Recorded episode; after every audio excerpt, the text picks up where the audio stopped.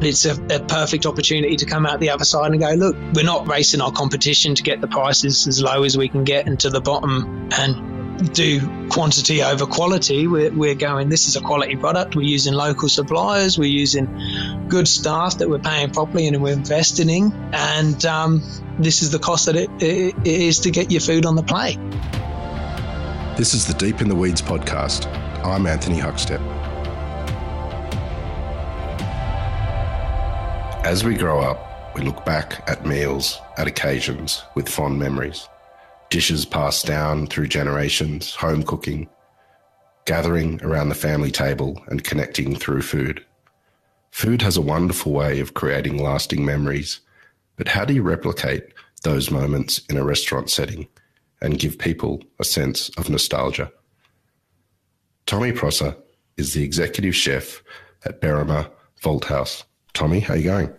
Yeah, good. Thanks, Huck. How are you? Good. You've done many things in your career, but at the moment you're sort of going back in time and delivering a bit of nostalgia for guests. What's it like trying to do that in a restaurant setting? Look, it's it's it's obviously got its challenges, you know. Like I was born born in England, um, started washing up when I was thirteen, and and now I'm I'm I'm obviously stuck in Australia, you know, like a lot of expats are. So it's nice to get back and, and try and channel those those memories and those flavors that I had growing up, and to be able to share that with um, the Australians, the locals, and and people that are far away from home. Um, so yeah, it's it's it's an interesting challenge, but I think if you channel enough of those memories and feelings yourself into your food, then it, it, it comes out the other side. Well, tell us a bit about those memories. What what are some of the dishes that you're uh, creating, and and take us back to when you were young to those dishes and why they're so important. Look, um, so on the, on the menu we've got a prawn cocktail, um, which is is something that was quite popular growing up in England, and obviously a lot more popular in the 80s, 70s, and 80s, um, early 90s. Um, now you can't really find them anywhere. They're sort of one of those dishes that have gone into the it's it's it's an old dish, you know. People don't find it interesting. For myself, I could eat it breakfast, lunch, and dinner. I'm, I'm I'm a big fan of those flavors. So we've we've I've obviously spent a lot of time coming up with the recipes that remind me and and hit those uh, receptors in my brain that lets you lets you go back in time. You put that spoon in your mouth and you can close your eyes and you could be back at the first time that you tried it, you know, surrounded by your family and loved ones and you open your eyes and you're in the Malthouse, which is a 1844 building. Um, so yeah, I kind of, yeah, it, it, it's, it's a fun challenge. What what sort of response have you had from guests as you take that dive into your past and, and translate it for them on the table? Well, we had um, a, a, about a month ago. We had a couple in the restaurant, and we had a, a, a roast, shared roast dinner, and then the dessert was a jam roly poly with custard uh, made with the suet uh, pastry, local jam.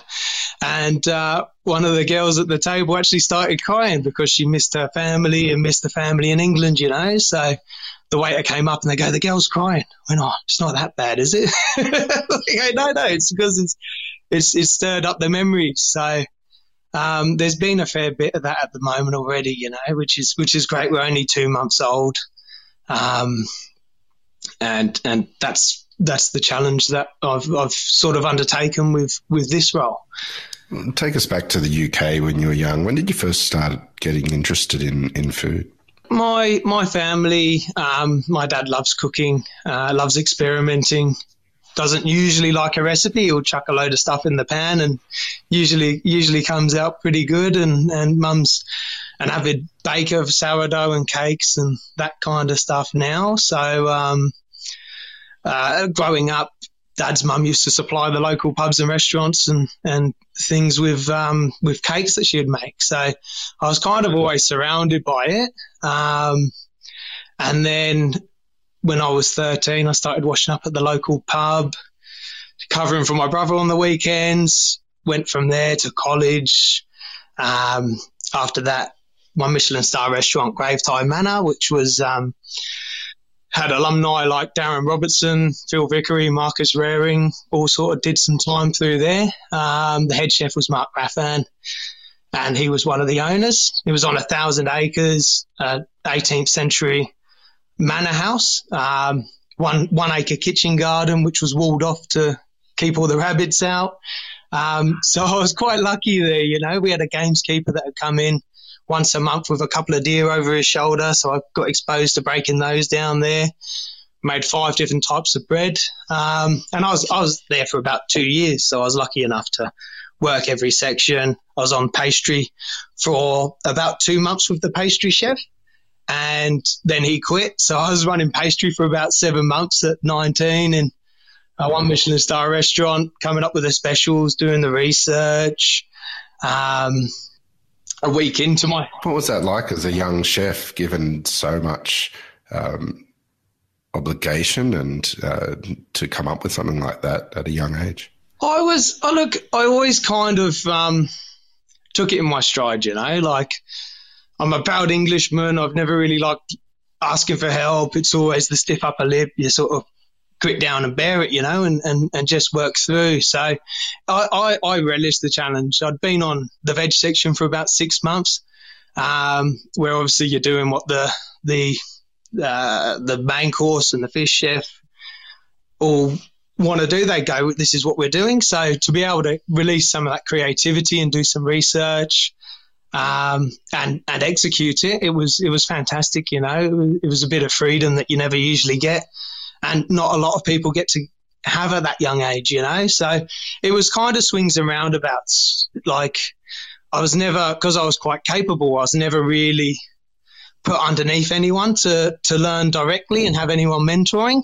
Um, but then you get like this self starter attitude where you've got to go learn and and and be proactive and and and find your own way. You know, underneath the guys the guidelines of what uh, is expected off the menu. What sort of food were you cooking at that time? Do you have a dish that you remember that you can uh, tell us about from then?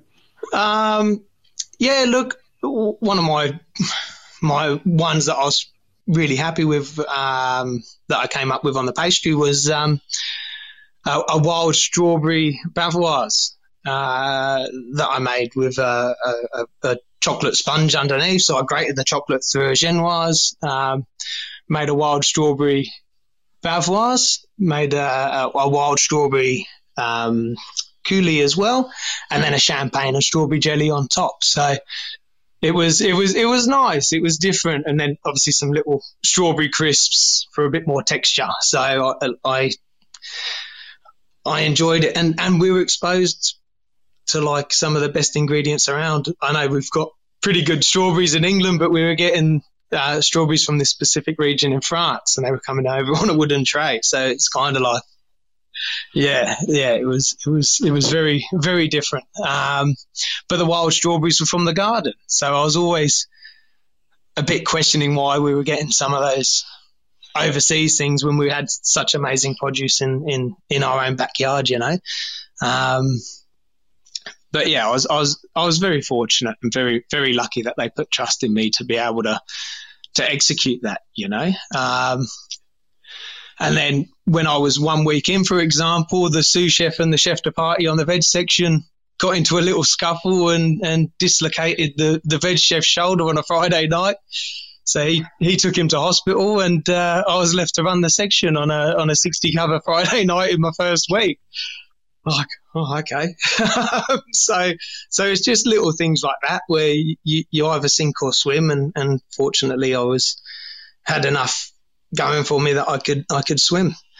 Um, yeah, it's it's it's it's interesting. you ended up at the Waterside Inn, a three Michelin star legendary restaurant. How did that gig come about? Um, look, so I I always wanted to work at the best, you know. So I I I knew there was a step that I needed to take in my career, different different levels and different grades that I needed to do. But I, if if you're going to do something, you want to do it the best that you can do, right? Um, so when I was at Gravetye, Mark had worked for the Roux brothers at the Gavroche just after Marco had been there. And I was getting a little bit itchy and wanted to move on and see some other stuff. And um, ended up doing a two week stage at the Waterside Inn. Um, after that, I thought it was was amazing. Came back, came up with some specials at, at Gravetye, and and I just didn't really feel like there was much more room to grow there, you know. So I, I, I handed my notice in. He goes, "Where are you going?" I go, "I don't know yet. I'm to take some time and maybe go to the waterside." He's like, "You haven't got a job and you you're leaving." He goes, "That's you're not doing that." Went, "Yeah." Okay, he goes, you, you email Chef Alain and see if you can get a job. So anyway, I, I went downstairs to the computer, sent off an email to Chef and uh, said I really enjoyed my time. And anyway, he's, he's come back uh, about a week later and said, "Yeah, we'd love to offer you a, a job. When can you start?" And I, I started there when I was uh, 20. So I was um, did three days on the herb section. Had, a, they had a herb section at the waterside where you, you pick herbs, chop tomato concasse, chop all the herbs, and and and and do the julienne of the veg for the tronçonnet of lobster, which is one of the signature dishes from Michel Roux. Uh, I think pretty close to when they first opened. They had a white port sauce and amazing, amazing pan fried lobster. So I did three days on that section and then got moved over to uh, the front fish so I, I, was ending up cooking all the fish, doing the sauces, and and and helping prepare where I needed to, uh, which was fantastic. So I, I, I, was fortunate enough to work there in the original kitchen. Um, spent nine months on the front fish section. Then there was a uh, a two and a half million pound refurb of the kitchen, and about five of us got asked to stay behind and and um, uh, cook while they were doing the refurb for different functions and different small gatherings from the little um, satellite kitchen. And then I was part of the reopening team as well. Um, from there, I'm, i was on the front fish for that reopening, and then moved to the butchery, which is something that I always had had an interest in. Like in between Gravetye and the waterside, I went and worked at butcher. Uh, the two guys had like 150 years of experience between them. You know, one was 80 and been butchering since he was 13, and the other one was 70 and and been butchering for about the same amount of time. You know, so I always sort of seeked out those those ones. I, I, when I was 15, I went to the local butcher and found out how to tie meat. Went to the local fishmonger before one of my competitions at college and learn how to shuck scallops so I could go do that on the competition day, you know, just spent the whole day shucking scallops and, and learning how the producers do stuff. Because um, it was always very important to me to see stuff from from the the purest raw form um, to that finished part on the plate, you know, and, and knowing the providence of it. So I was I was I was yeah very proactive and very kind of keen to learn every aspect of it. And I could have very easily seen myself being a butcher and, and running those. So when I got onto the butchery section of the waterside, it was like I'd struck gold, you know. Was, we'd get the whole magrets in from from from France with the gras still in them.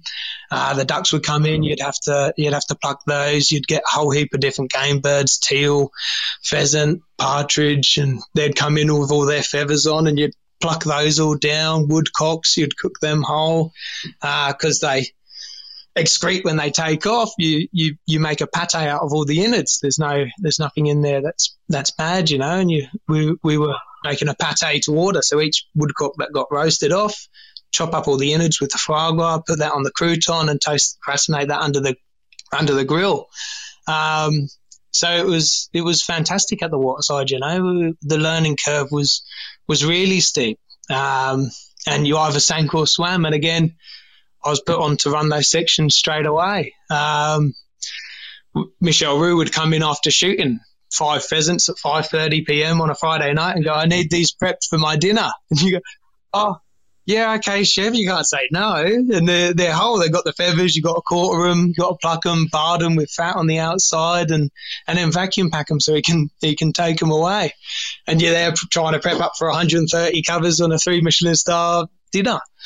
So um, yeah, look, and there we were exposed to the the best ingredients in the world: the milk-fed lamb from the Pyrenees as well. We'd break those down, whole suckling pigs, uh, sides of veal, um, foie terrines, all that kind of stuff. So it was it was hard. It was a nice kitchen, but it was a hard kitchen, you know, and, and, and obviously lots of pressure. So I was I was never sort of given the tools to deal with that pressure. Um, so I, I, I, did end up getting a bit burnt out by the end of my, my year and a half there. Um, sort of on your 18 hour days and, and, and doing what you need to do to, to get through. So I, um, I, I kind of I, I didn't deal with it in the best ways, you know. It was an old school upbringing that I had in the kitchen, and I was very much a product of my my uh, my surroundings, you know. Um, so I, I, came out of there. How how important was the Waterside Inn for your development though as a chef moving forward? Uh, look, I, I, I wouldn't change the time I had for the world, you know, like the standards that are there. There was only three three Michelin star con- uh, restaurants in the country. There was uh, Ramsay's in London, Gordon Ramsay Royal Hospital Road, and then the Waterside Inn and the Fat Duck, and they were both in Bray, this tiny little village, which had two pubs and two restaurants. Heston owned both the pubs and one of the restaurants, and then there, there was the Waterside. So there wasn't even a post office in the village, you know. So it was it was um, it was it was it was amazing. Like I've, I've, I've I learned so much there, and I'm so thankful for my time that I had there. First time I met Michel Roux, I, I sort of elbowed him in the chest because he he snuck up behind me, and I thought it was someone mucking around, and turned around and was like, "Oh, sorry, chef, how you going?" Blah blah blah. So, yeah, it was it was it was fun. Um, but yeah, like I said, it was it was it was a tough kitchen. Um, when I on my first week there, it's the type of place where uh, people would go go out for lunch or go for their split if you're if you're lucky enough to get a split and not come back. You know, the, either the knives will be there, they're just Houdini on you. So uh, two of the two of the chefs on my first day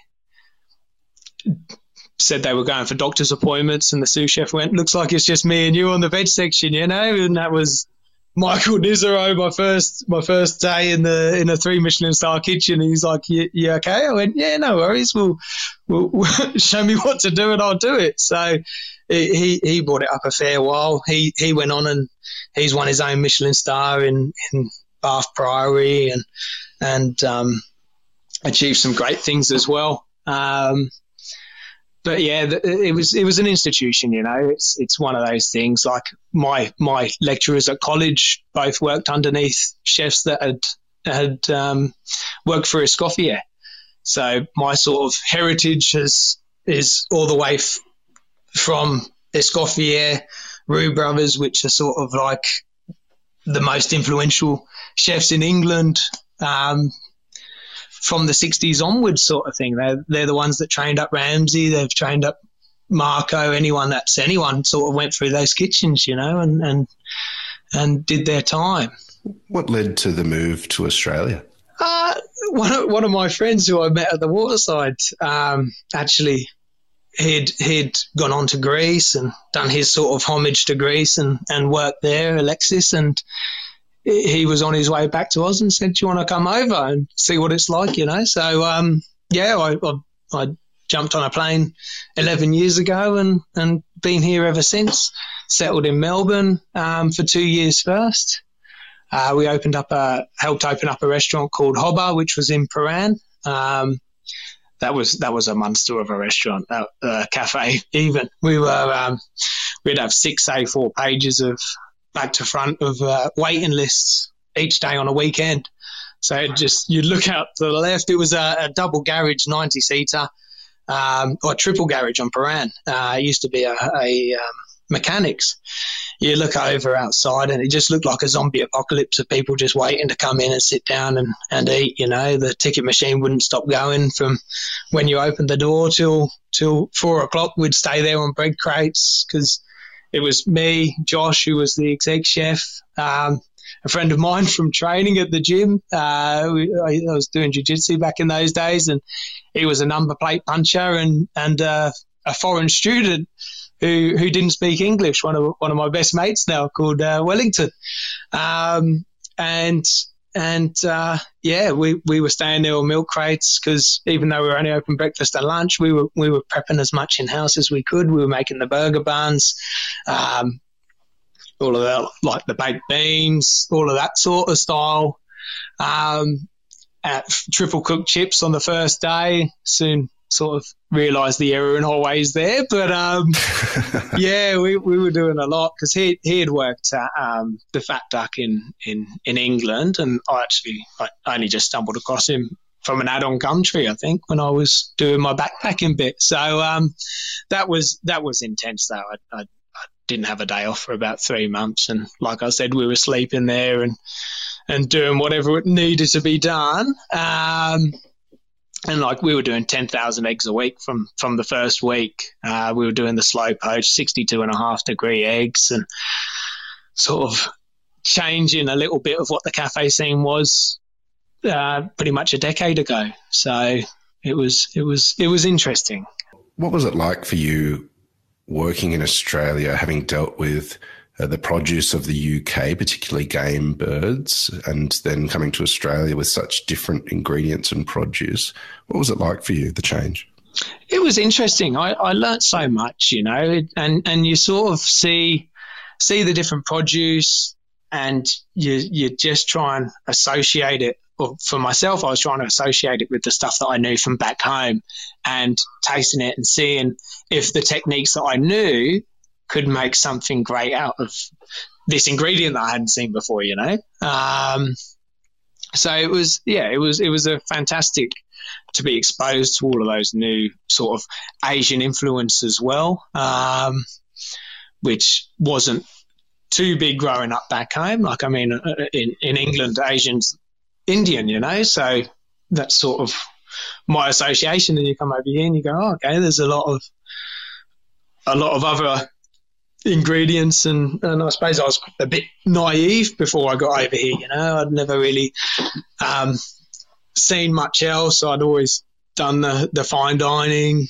um, and very classical French. Um, so yeah, I, I, I wanted to, it was, it was great. And I'd, I'd gone from doing that sort of 80 to 100 hours a week to the cafe scene. I, I, I, just felt like a change. I went for jobs at Attica, I went for jobs at Vue de Monde, got offered positions everywhere that I went, but I, I, I just needed a bit of a break, you know. Um, and the cafe scene over here was was fantastic. You're making whatever like everything in house. A lot of chefs that have, have gone out of the fine dining. It wasn't wasn't like back home back home, you say you're working in a cafe and they think you're doing a greasy spoon with bacon, eggs, full English, fried bread, and and uh, it's it's completely different. It's relaxed dining. The the Three Blue Ducks have been open for a couple of years, so they were kind of like your pioneers in that casual dining from Tetsuya's and and changing changing what the industry was and, and what you had to do to sort of survive in it, you know.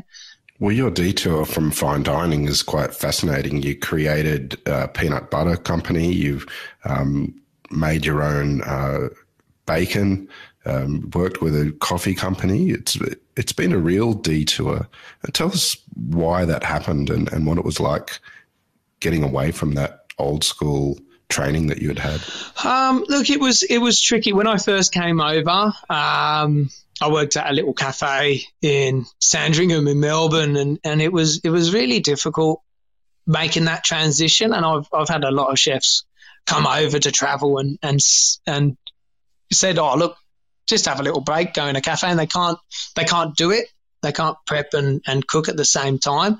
Um, for me, it was I'd always sort of I'd done kickboxing when I was seventeen, and when you're working that much, you don't have time to, to do any training. So I'd sort of let myself go a bit and I, I, wanted to get back into training and doing martial arts. And I found a gym in Melbourne, which was fantastic, uh, doing Brazilian Jiu Jitsu and MMA and that kind of stuff. So I, I, I sort of sunk myself into there. So I, I, I finished work at three, come home, and then I train every night and spend two, three hours training, learning different skills. Um, and for me, it just kind of, if I think if I'd gone to your Attica or or Vue de Monde, I would have got homesick very quickly.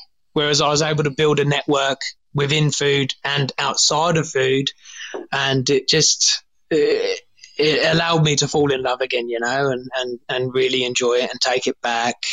Um, the hierarchy, love the hierarchy, but again, like I said, it was it was always being a self starter, so I wasn't really good at people telling me what to do, how to do it, do this next, do this next. As, as much as it is nice to switch off, I, I, I always felt like there was a, a different way to organise your time and and manage your time management. So so to jump off of the Waterside Inn and go to a cafe is obviously a very big sidestep or a very big step back, depending on which way you want to look at it. But like you said, I, I was able to craft a different a different career path. Well, I'm not working you know, 80, 90, 100 hours a week to to cook for an ego or cook for whatever you want to say, cook for myself. I was able to create that work life balance. Um, I was a private chef for the past three years as well, so I was kind of work working 12 till 12 till 8 which was fantastic because we had a, a, a, newborn when I started there who's now three three and a half. So I I was able to spend the morning with him. I was able to put him to bed at night and um, and it was amazing. I, I, I wouldn't have given that time back for the world you know and I could not have done that if I was doing your conventional restaurant shifts. Um, so for me it's I, I grew up with my dad's an antiques dealer. I grew up with him around a lot, and and I wanted to make sure that I I had that for my son. So being able to do the peanut butter, I was at Single Origin Roasters um, for three years. They sponsored me, and and they had a peanut butter mill there. So I, I don't really like peanut butter. So, so it is, and it's funny. Like I, I don't really like the plain peanut butter, but I, I, I came up with a recipe which was um, almonds, peanuts, honey, salt, and a neutral oil, and it, it, got that balance just where, where, it's sweet, salty, the almonds cut through the peanutiness, so it's it's a bit more balanced, you know. Um, and while I was at Single O, we were making our own bacon. I was doing nitrate-free bacon using feather and bones pork neck um, because it was a cheaper cut, so I was able to use like the best the best meat that I could get hold of, and and make the bacon there. So I was doing nitrate-free bacon, which doesn't stay pink and it tastes more like a seasoned pork. So after we had opened up um, Botany for Single O and we were sort of getting in the way, uh, getting ready to open up the, the city store, I, I kind of went, you know what, I need to go back home, do my three months at home, come back over, um, and go from there. So I went back home and worked in a traditional smoker for, for three months that had been going since the 1990s and learned how to make bacon, did the smoked salmon there and and and all of those different cured and smoked products, you know, and and wanted to come back and and have a go at doing it properly. So we were doing a market stand with um, with our dry cured and cold smoked bacon. Um, as a bacon and egg roll, you know, and we were doing the slow poached eggs that you were frying, so it looks a bit like a scallop, and um, yeah, lots lots of different stuff. What sort of impact has that fine dining background and that move to more casual and also retail products, what sort of impact has that had on what you're doing at at Berrima Malthouse?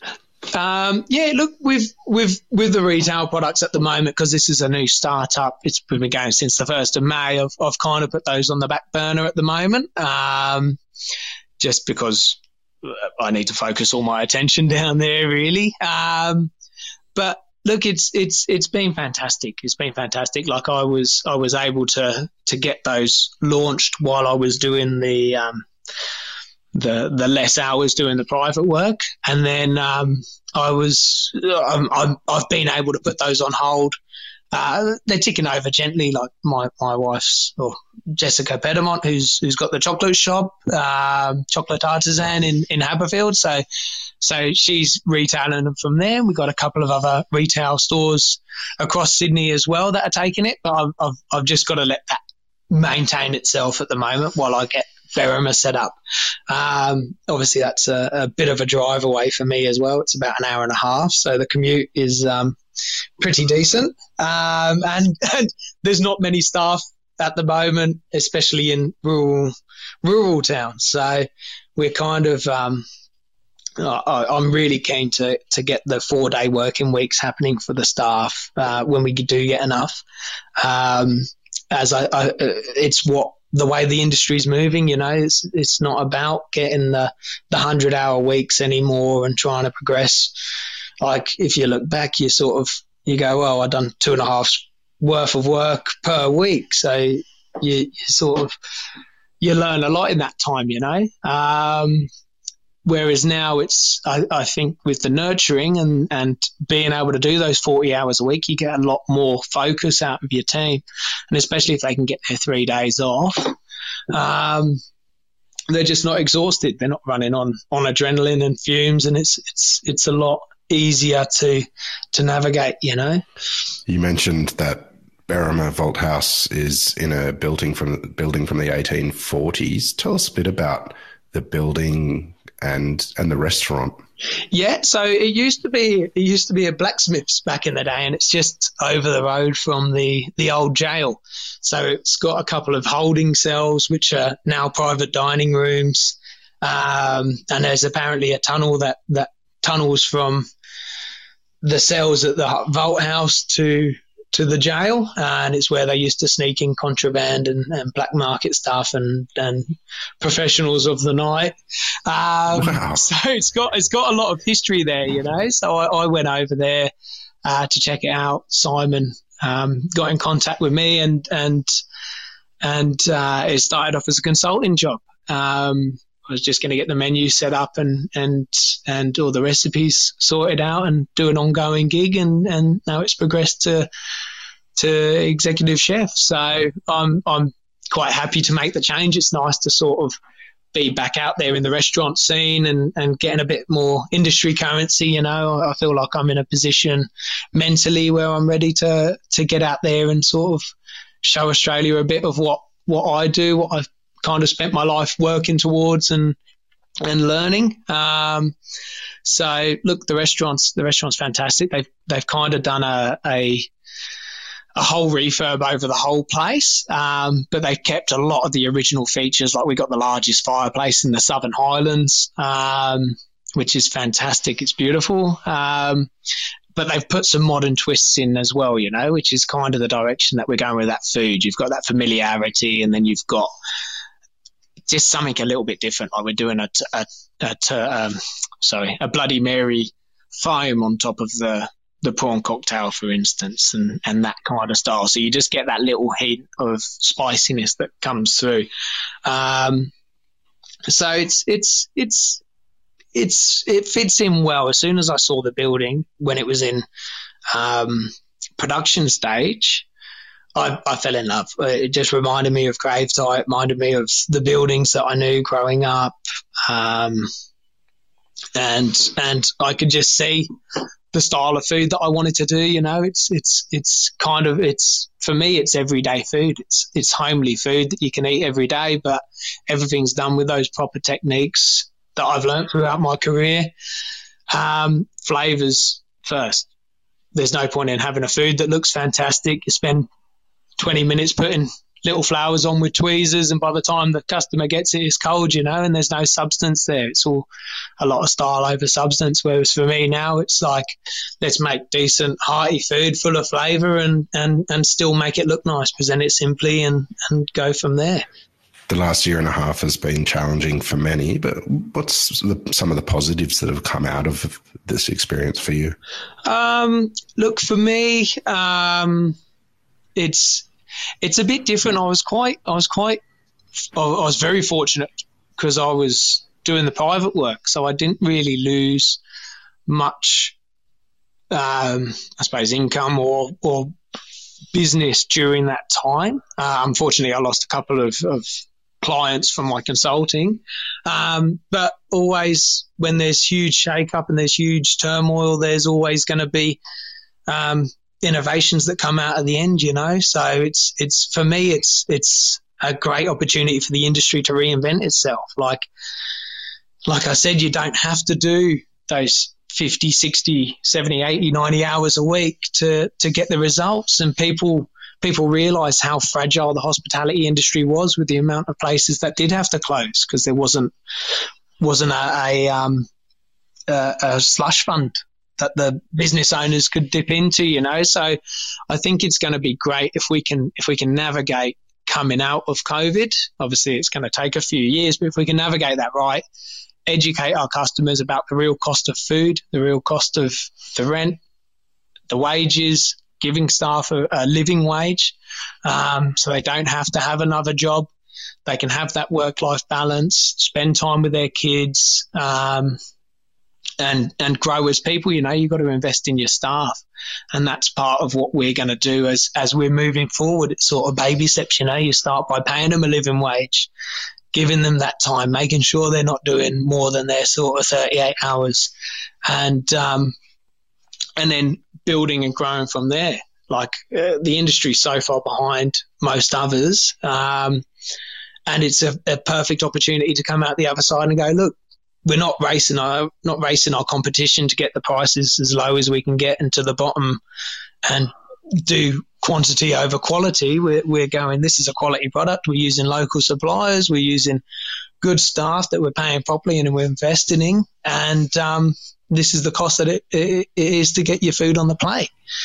Well, Tommy, it's wonderful to see you taking people on a nostalgic trip through your food.